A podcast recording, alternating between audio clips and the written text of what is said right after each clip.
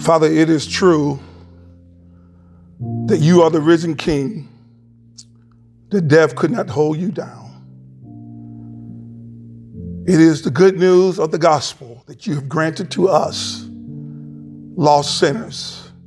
And we are grateful and we are thankful. And now, Father, we have come to this time in, in the service, Lord, where we will turn our eyes to your word. And I pray, Holy Spirit, that you would now descend upon me and that you would grant me teaching, preaching, anointing, that I would declare the richness of your gospel and the glory of your kingdom, and that those that are here listening, that you've drawn, Lord God, by your providence, that you would encourage their hearts today, that you would stir them, Lord God, for good works for which you prepared for us to do in the beginning of the world. Come now, Holy Spirit, descend upon your servant. Grant me that which I cannot do in my own strength. It's in your holy name we pray all these things. In Jesus the Christ. Amen. Amen. Thank you, praise team. Appreciate that. Well, while praise team is taking their seats, you can turn with in your Bible and you can stand as we are going to read from the book of Romans, chapter 7. We're going to have it up on our screen if you don't have an iPhone or Android or whatever the case may be. And we got to get cooking here, so I got a lot to download to you before we get to the Lord's Supper. Here we go. Reading from the CSB translation. Since I am speaking to those who know the law, brother and sisters, don't you know that the law rules over someone as long as he lives? For example, a married woman is legally bound to her husband while he lives. But if her husband dies, she is released from the law regarding the husband. So then, if she is married to another man while her husband is living, she will be called an adulteress. But if her husband dies, if her husband dies, she is free from that law. Then, if she is married to another man, she is not an adulteress. Therefore, my brothers and sisters, you also were put to death in relation to the law through the body of Christ, so that you may belong to another. You belong to him who was raised from the dead in order that we may bear fruit for God. For when we were in him, in the flesh, the sinful passions aroused to the law were working in us to bear fruit for death. But now we have been released from the law since we have died to what held us, so that we may serve in the newness of the Spirit and not in the old letter of the law. What should we say then? Is the law sin?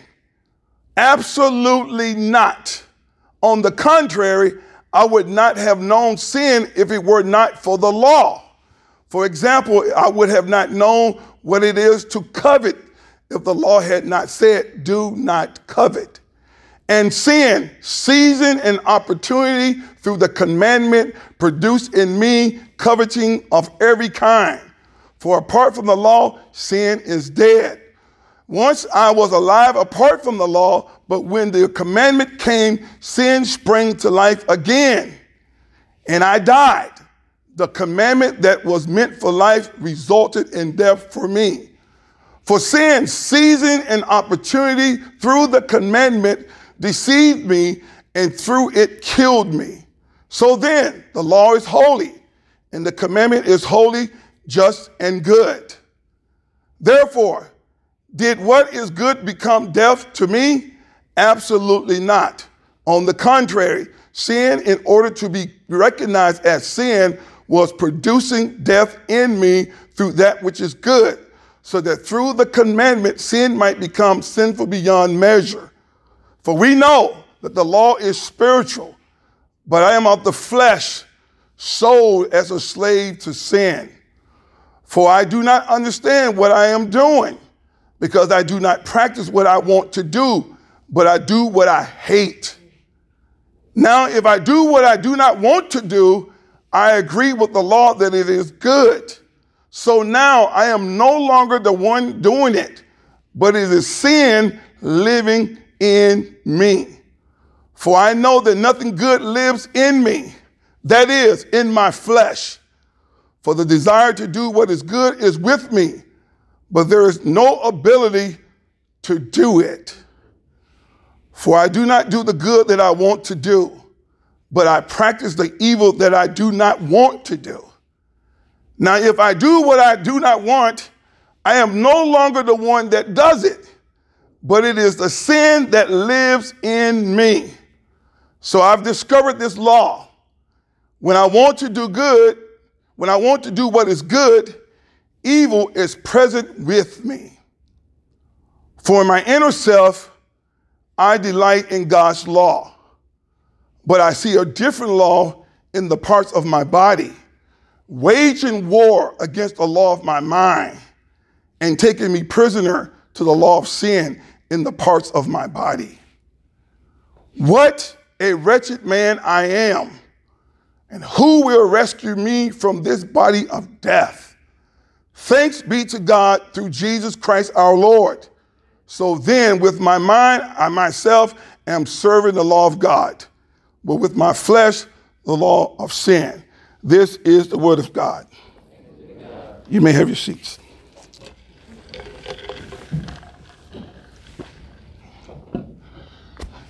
God's message to the whole world starts with the facts of knowing that the whole world that we see today, all around us, was not created by God like this.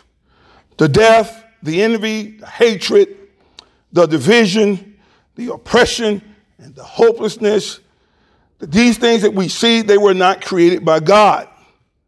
But God created humans in his image and in his likeness. And he pronounced over all creation that it was very good. You find that in Genesis 1:31. But God has given a message to the whole world, and it's called the good news. The gospel is the good news about God, about Christ, what God has done to come and to rescue us. That's the good news. And that's the message that God has for the whole world. Doesn't matter if you Jew or Gentile and everything else in between. God's message to us and to the whole world is that the good news, which is the gospel, that God has done something about it. But because something has went horribly wrong in his creation, because what? Because sin had entered the world. And the image of God in Adam and Eve, the first two human beings, it was severely corrupted. And they passed that same corrupt nature to all of their offspring, which is us and everyone else. Understand, no one is righteous. No one.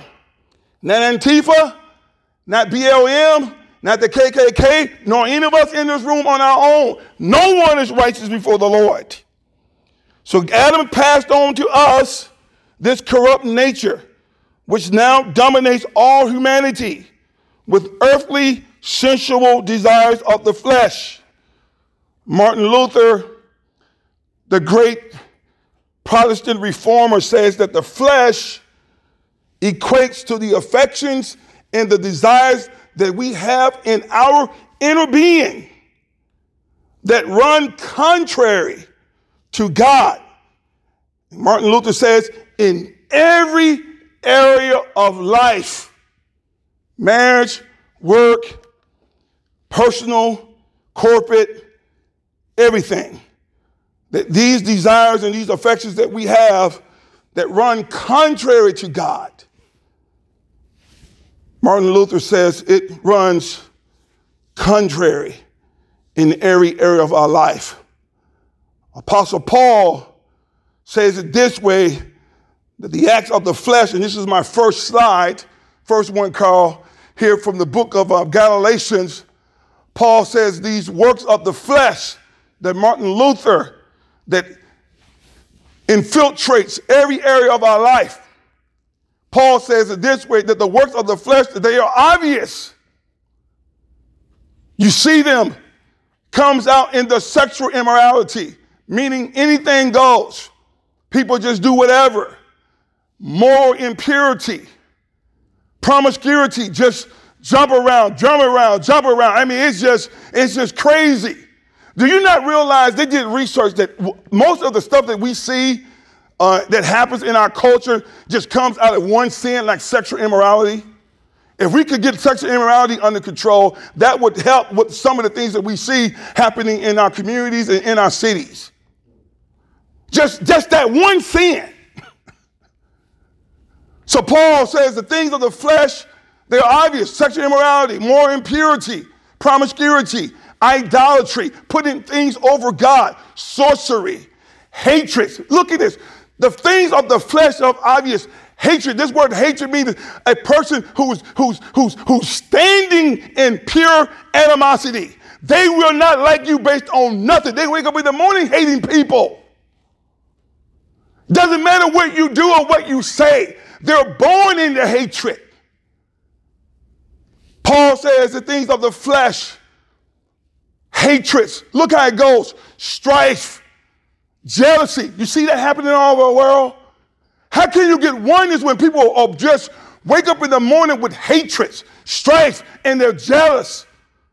Of what you got on and what you wear, or maybe because of how you may be able to do your gift or whatever the case may be jealousy, outbursts of anger, just angry all the time, want to jump on you, flipping you off as you're driving to work in the morning, just angry. Well, everybody has a gun down here, so you got to be careful.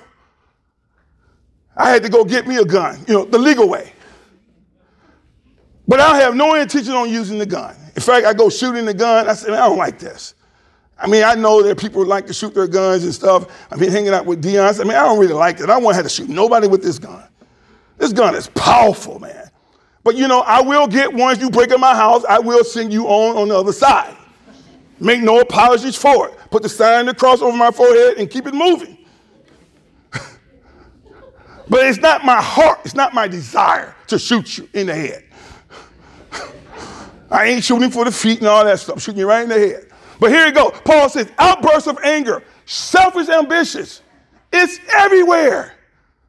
These things are obvious, Paul says, to the flesh. Dissensions, just can't get along with anybody. Look at this. This is, Paul says, these things of the flesh that are contrary to God. Selfish ambitions, dissensions, factions. You're not seeing that play out in the world right now. How would you take the whole world that's like that and make them one? envy, drunkenness, carousing, and anything similar, Paul says. These are all the works of the flesh. But remember, the gospel is good news. And this good news includes what? It includes sanctification. So the next slide here, you say, Pastor Hardy, what is sanctification? I've been doing this for over the last three weeks, and this is a great definition for it because it's a catechism that comes from the Westminster um, Catechism. So you can teach it to your kids. You can tell your little son, like Emily's doing with little Jack, Jack, what is sanctification? And then you help him memorize this way from how we have it here. And what is it, sanctification? Sanctification is the work of God's free grace by which we are renewed throughout in the image of God. So sanctification, we come into, we come out of Egypt, we're on our way to the promised land, and God is making us more and more like him. That's what God created us to do in the very beginning. God created us humans in his in his image and in his likeness. But sin has happened, and through the gospel and the good news, God is undergoing a process of renewal within us through the word of God that sanctifies us. God is renewing us in the image of himself. And we are enabled more and more to die to sin. All of those things that Paul talks about, like envy, jealousy, fits of rage, and all of that, we're able to die to sin and to live to righteousness more and more.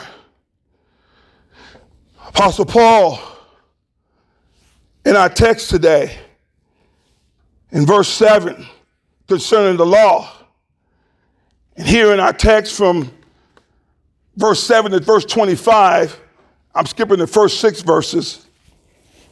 But here in our verses today, the word law is mentioned over 15 times, just from verse 7 to verse 25.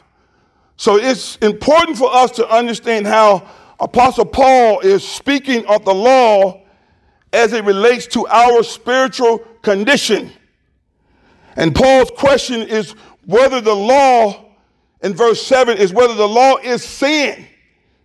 And Paul answers the question. He says, absolutely not. The law is not sin. Most conservative Bible theologians and Bible scholars conclude that the law has three main functions in our lives as human beings. We've done this before, but I think it's good just to rehash because we got new people here, and I want to make sure that we're all on the same page.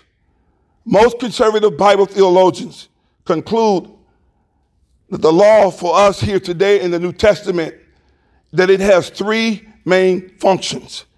And the first function is, is the law is to be a mirror reflecting to us both the perfect righteousness of God and our own sinfulness and shortcomings. And through the law is the knowledge of sin. Romans 3:20. It's through the law that we get the knowledge of sin. But the law reflects back to us how sinful we really are. The second function is that the civil use of the law is to restrain evil through punishment. I sweat my eye. Is to restrain evil through punishment. If you do this, we're going to lock you up. It serves to protect the righteous from the unjust. That's why we put people in prison. And then his third function is to guide the Christians as they seek to live in humble gratitude for the grace God has shown us. Those are the three functions of the law. But Paul asked the question is the law sin? And then Paul goes on to the end of verse 7. He said, I would not have known what sin is if it was not for the law. So, Carl, you can put up verse 8 back to verse 7, and I'm going to walk through some verses here, verses 8 through um, to 13, back to the text. So, Paul says at the end of this text, he said, I wouldn't have known what it is to covet if the law had not said it. Do not covet. So, the law tell us what's wrong. The law reveals sinfulness to us in our shortcomings. So Paul explains this. He said he wouldn't have known what covet it was if the law didn't tell us in the 10th commandment, thou shalt not covet. Stop looking over at my house and what I have and getting angry about it. That's what covetous is, wanting something that's not yours. It's a desire to have something that you do not desire to work for with your own hands, but to take it by any force necessary. And so Paul goes, I wouldn't have known what covenant was if the law didn't tell me. And then verse 8, he said, and then sin, seizing an opportunity through the commandment, produced in me coveting of every kind. Most scholars believe that the, the heart of the desire of what Eve and Adam fell when Satan came to her in the garden was to, to get her to covet. God says, do not eat of this tree of knowledge of good and evil. But what Satan did, said, no, you should eat it. So he, he created a desire in her of covetous desire to have something that God had prohibited. And so Paul says this covetous is now, he sees it throughout his whole life. And sin seizing an opportunity through the commandment produced in me coveting of every kind. For apart from the law, sin is dead. Verse 9, once I was alive apart from the law, but when the commandment came, sin sprang to life. One translation says sin was produced. So when you tell someone not to do something, it almost causes something within you to want to do it. This is why just telling folks not to do something will not fix it. Don't murder. How's that working out in Birmingham? Don't steal. How's that working out in Fairfield? Don't commit adultery. How's that working out? So Paul is saying the commandment alone produces this thing, it comes to life. Verse 10 And I died, and the commandment that was meant for life resulted in death for me. For sin seizing an opportunity through the commandment deceived me. Sin is always deception. And through it killed me. The wages of sin is death. But the gift of God is eternal life in Jesus Christ. Verse 12. So then the law is holy, and the commandment is holy, and just and good. Verse 13. Therefore, did what is good become death to me?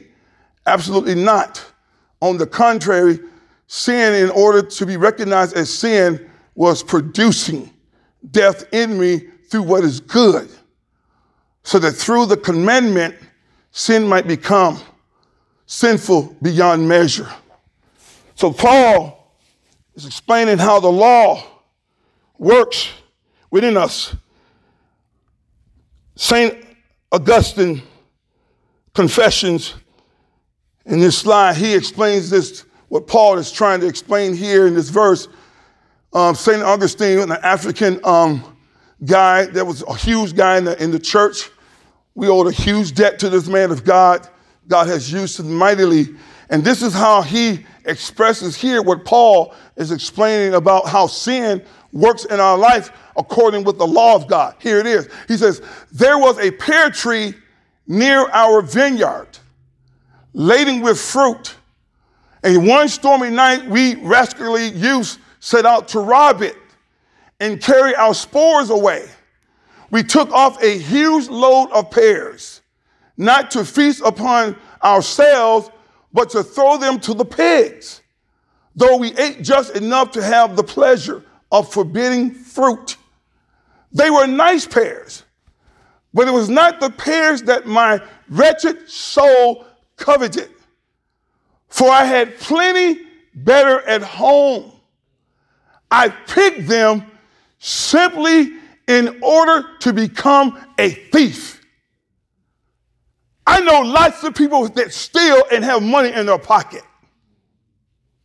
Go to the line, see the Snicker bar, and just take the Snicker and throw it in the back pocket. And know they have a dollar and 39 cents in their pocket. It's just the ideal of stealing it, taking it. And only feast I got was a feast of iniquity, and that I enjoyed to the full. So the law springs in us this desire to, to go against it. God draws a line, we step over it. That's what Augustus is trying to explain here. And this was Paul is trying to tell us. There's another verse that in Proverbs, verse 9, it says, Stolen water is refreshing. Still in it, it's refreshing. One translation say it is sweet. Food eaten in secret tastes the best. There's something about doing something wrong. People that commit adultery and affairs that go to hotels and they're sneaking around or in the lobby hiding out. It's just something about it. And sometimes the person that they're cheating with don't even look as best as their husband or their wives. It's just something about cheating, having an illustrious affair. That's what his Proverbs is saying. Stolen water is refreshing. Food eaten in secret tastes the best. But little do they know that the dead are there.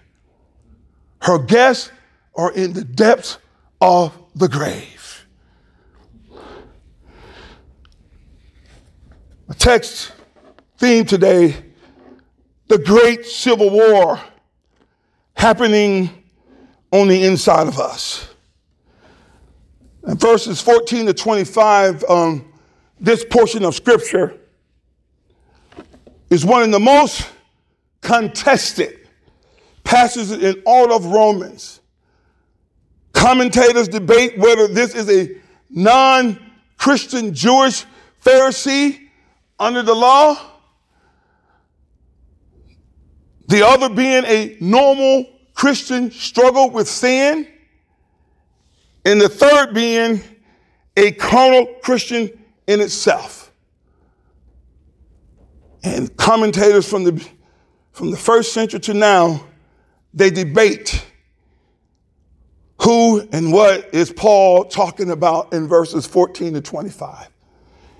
Man, you want to see a contested passage of scriptures, Romans chapter 7 is one of them.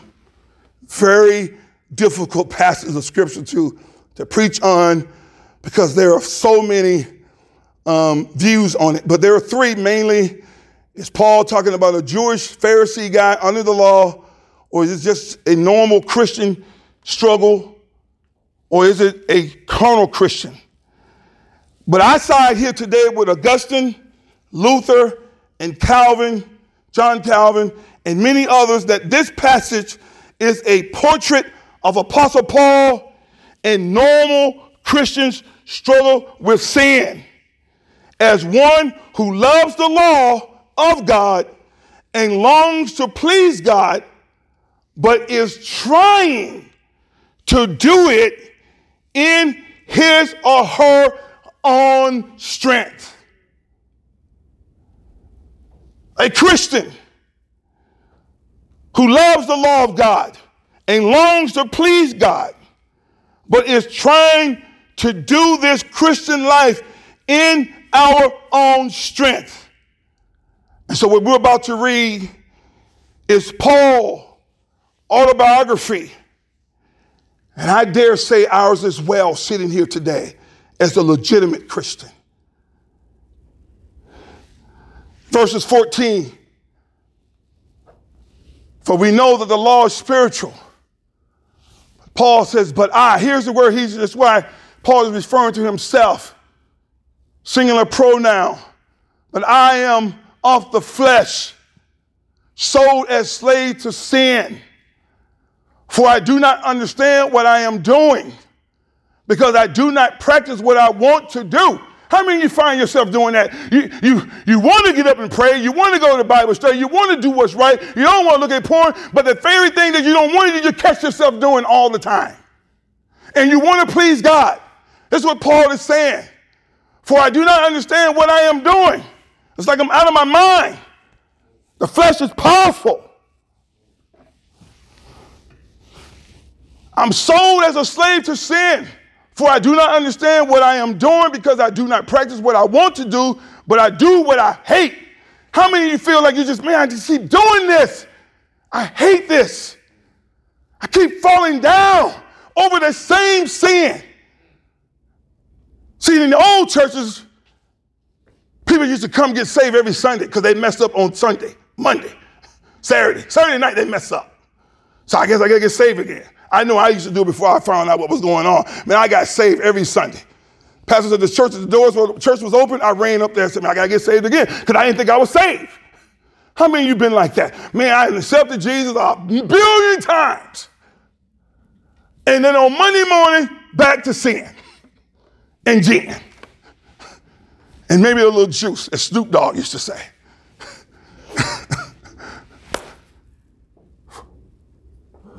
Verse 16. Now, if I do what I do not want to do, I agree with the law that it is good. Because what is the law doing? It's showing you your shortcomings. You're sinful. The law doesn't change. It just says, no, you're coveted. You're, you're a liar. You're a cheat. You cheat on your taxes. The law just keeps saying what we are. And we, we, the law doesn't give you any power to, to change or to transform you. The law just says, hey, I'm just a mirror reflecting back to you that you are not righteous. You're not good. When you hear somebody at work say, I just got a good heart, well, you're not reading the law of God. Because there ain't no way they can read the law of God and say, I have a good heart. Because when I read the law of God, which is the word of God, I say, Lord, I just don't measure up. so I don't know how you can get a good heart and all of us got bad hearts. Maybe you ain't reading the word of God. Because remember, that's what the law is it's a mirror. And Paul says, I do what I do not want to do. I agree with the law that the law is good. So now I am no longer the one doing it, but it is sin living in me. It goes back to that Augustine that's you know, you know, still in the pears, And, you know, it was just something about the prohibition. I just want to do it. Seeing that law produces this thing in me, it reveals the sinfulness of our heart. Verse 18, for I know that nothing good lives in me, that is in my flesh. Back to what Paul says in Galatians 5 the flesh, the things of the flesh, they are obvious.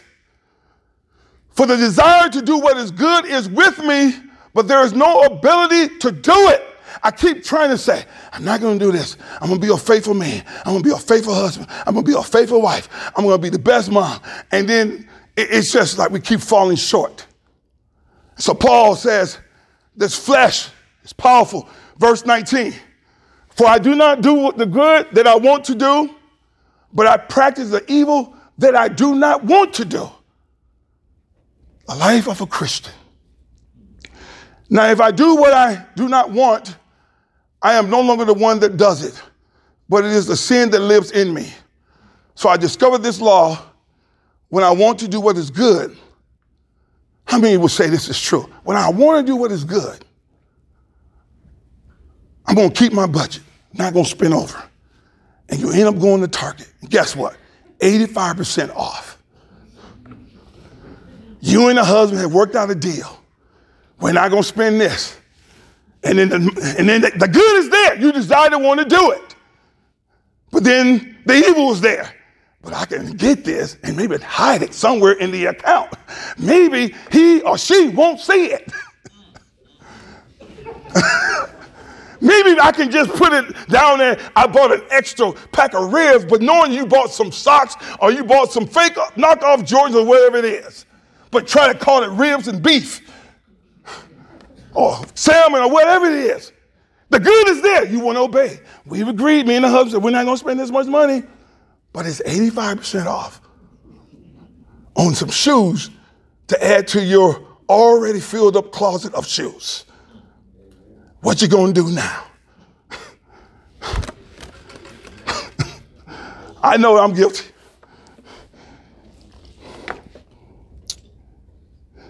So Paul is saying, the evil is present with me. Verse 20, 20, 22. For in my inner self, see, inside of us, we delight, Paul said, I delight in God's law. But I see a different law in the parts of my body. Waging war. Here's a civil war. Waging war against us.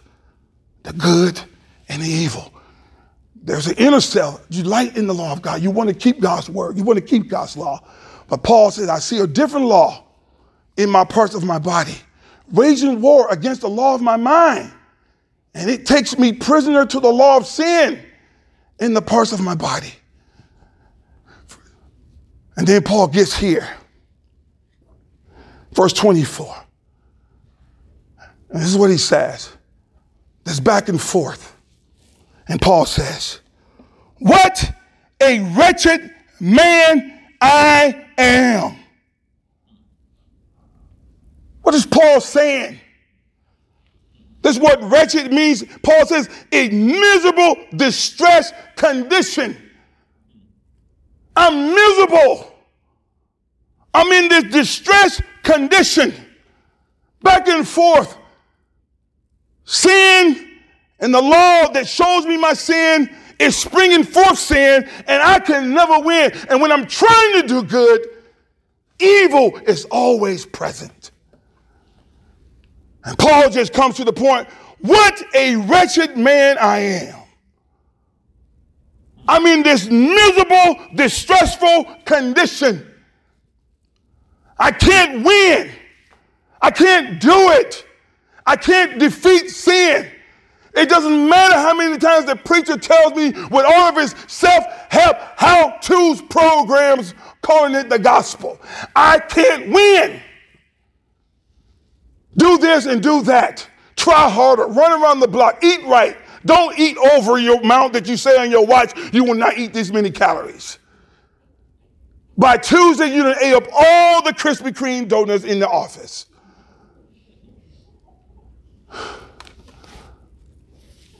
Paul says, What a wretched man I am. who will rescue me from this body of death? Paul is coming to the end of himself, his human efforts to defeat sin in his life. He's realizing that the end of our human strength in matters of overcoming sin nature that wars within us. He's realizing that his own strength, his own energy, he cannot defeat sin. And many of you in this room today, you are trying to become a better you by you. You're fighting the good fight by your own strength. And we are like Paul, we are wretched people. Paul came to a place, he says, Who, what a wretched man or woman that I am. And Paul says, Who will rescue me from this body of death?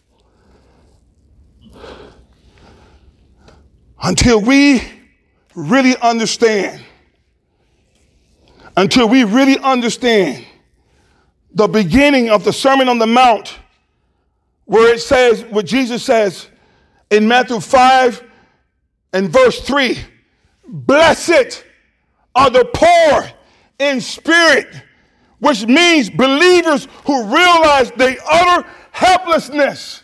Have you really just come to a place when you say, I just can't be a good husband just because I tried to be a good husband? That I'm utterly helpless in my own self to be a good person. Blessed are the poor in spirit, Jesus says. People who realize their utter helplessness, their utter weaknesses in this war to win this great civil war that wages within us. When you want to do good, but you find yourself doing evil. Tim Keller speaks on this verse. He says, Until we cry along with Apostle Paul that we too are wretched that we are helpless, that we are weak, that we don't have the strength, that we don't have the right tools, that we don't have the right whatever it is, that we too are wretched, we will never appreciate the gospel of received righteousness that comes to us by faith. You will never understand the gospel. As long as we think we can do this Christian life in our own strength, we will constantly fall back into the Romans chapter 7. Christian. But Paul points us to the only help he knows. And he says in verse 25, he said, Who will rescue me from this wretched person that I am? Who will get me out of this? And look at what Paul says in his doxology. Thanks be to God. Notice not what he's about to say. Thanks be to God. He doesn't give a self help program, he doesn't give you how to's. Thanks be to God that Jesus Christ, our Lord, is the only hope. He's the only answer. It is not anything else that will rescue us from our wretched condition. It is only in Jesus that we can be rescued. And what Paul is setting us up for, Romans 7 is the hard, it's dreadful, it's sin. We are bound by it, we are being defeated by it. But Paul is building up to Romans chapter 8, and he's trying to lead us that we have the power that God grants to us for us not to fight in our own strength, but we have to come, as Paul says, we have to come to that place where we say, God, I am totally helpless. I am totally wretched. I am weak. I cannot win on my own. And Paul says, Thanks be unto God. It's in Jesus. And then Romans 8 1, where Paul starts out by saying, Therefore, therefore, there's no condemnation. But I don't want to get into that. But Paul is leading up to that. The power to live the victorious life is not in our own strength. And then I come to this. The Christian walk, brothers and sisters, is a constant battle to rely on Jesus' finished work and atonement work done on the cross and to trust him for the victory over sin in our lives.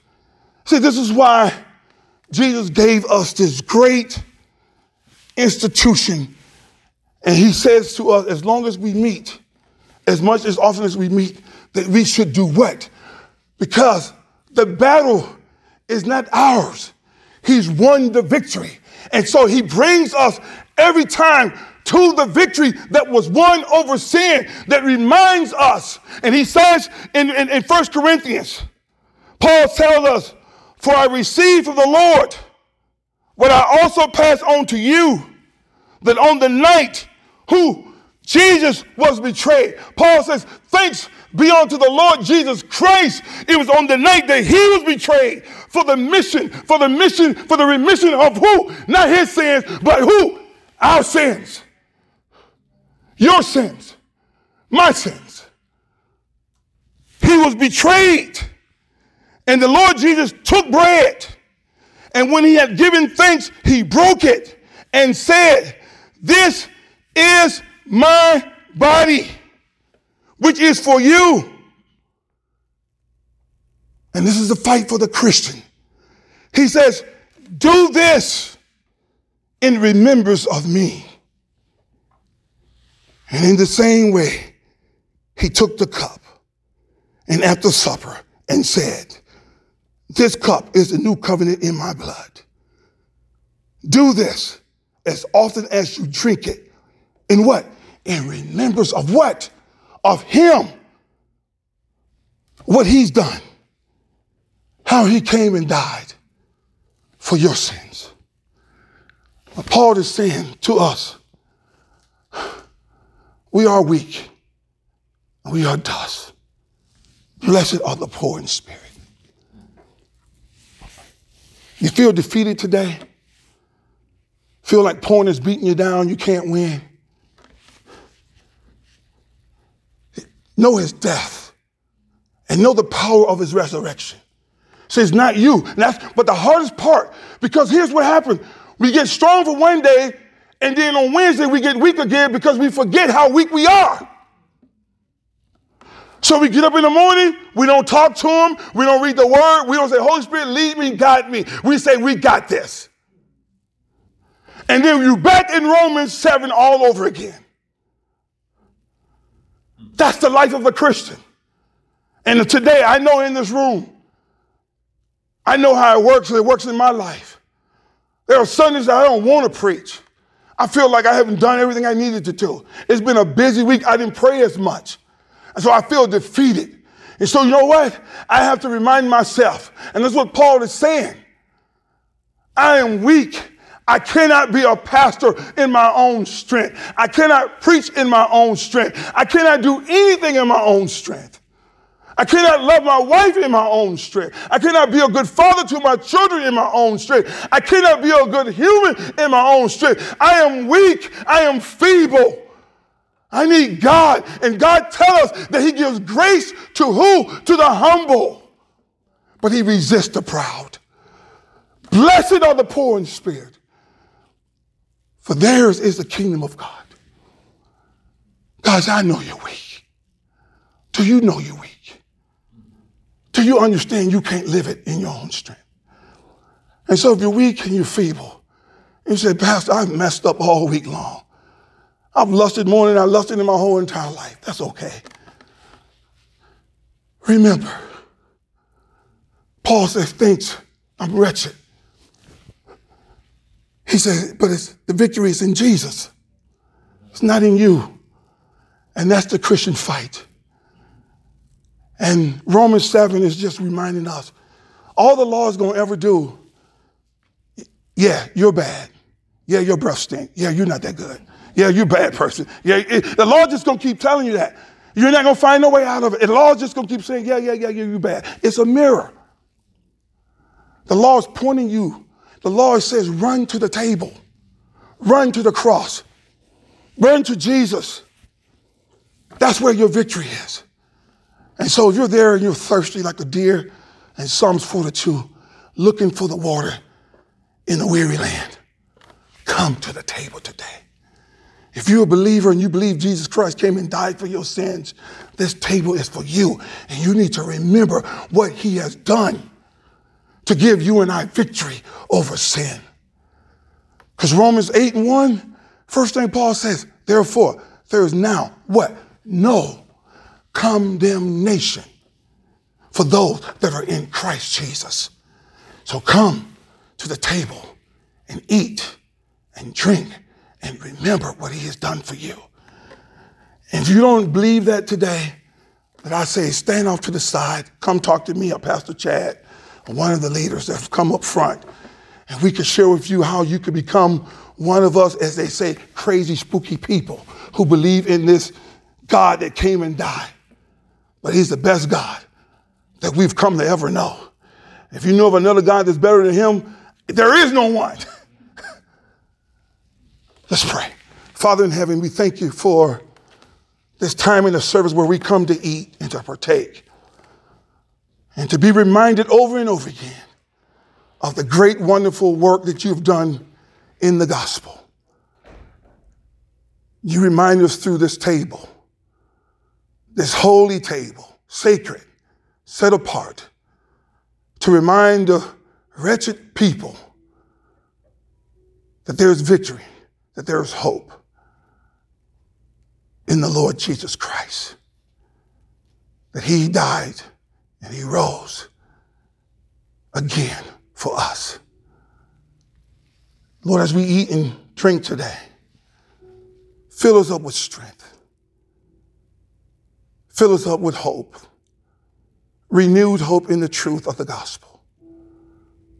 That in this fight against sin, we're not in it by ourselves but you are with us. We thank you for it now. It's in Jesus' name we pray. Amen. What we're going to do, just Brother Mike is just going to one row at a time. Because of the COVID 19, we don't have the trays going to go around. So you're just going to come and just grab one and just go back to your seat and then don't eat or drink. We're going to do it all at one time. And so you can start coming.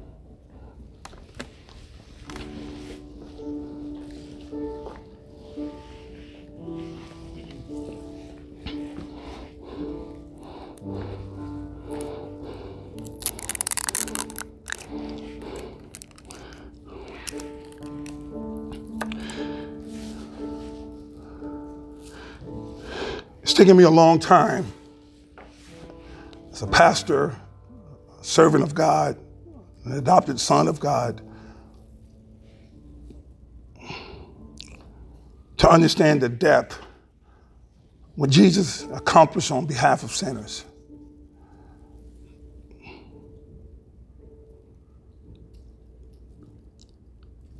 The beatings, how he was accused falsely.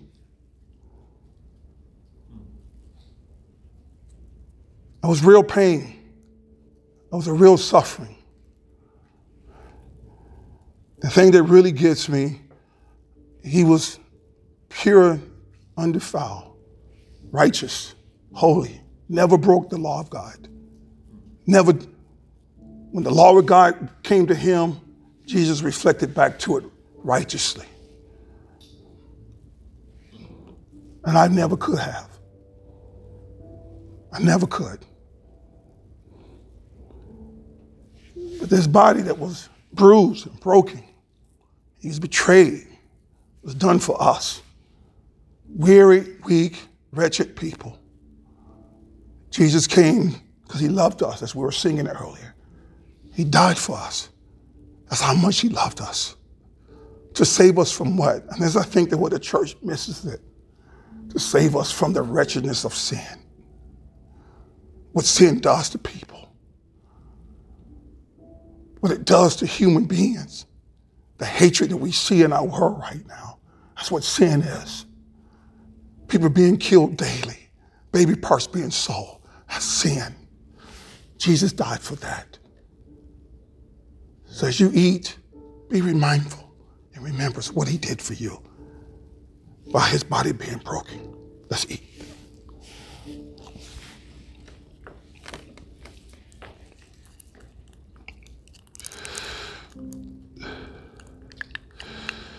This blood, this um, this wine, juice, it reminds us that we're in a part of a new covenant, covenant of grace. We believe in Jesus. He who knew no sin became sin for us so that we might become the righteousness of God. The new covenant of grace. How did it happen? He died. He bled. And so when we drink of his blood, we're being reminded that our sins are wiped away. Not because I try hard. Please hear me. Not because you run hard. Because you just believe in the one who came and died and bled for you. So drink in remembrance of what he's done for you and I.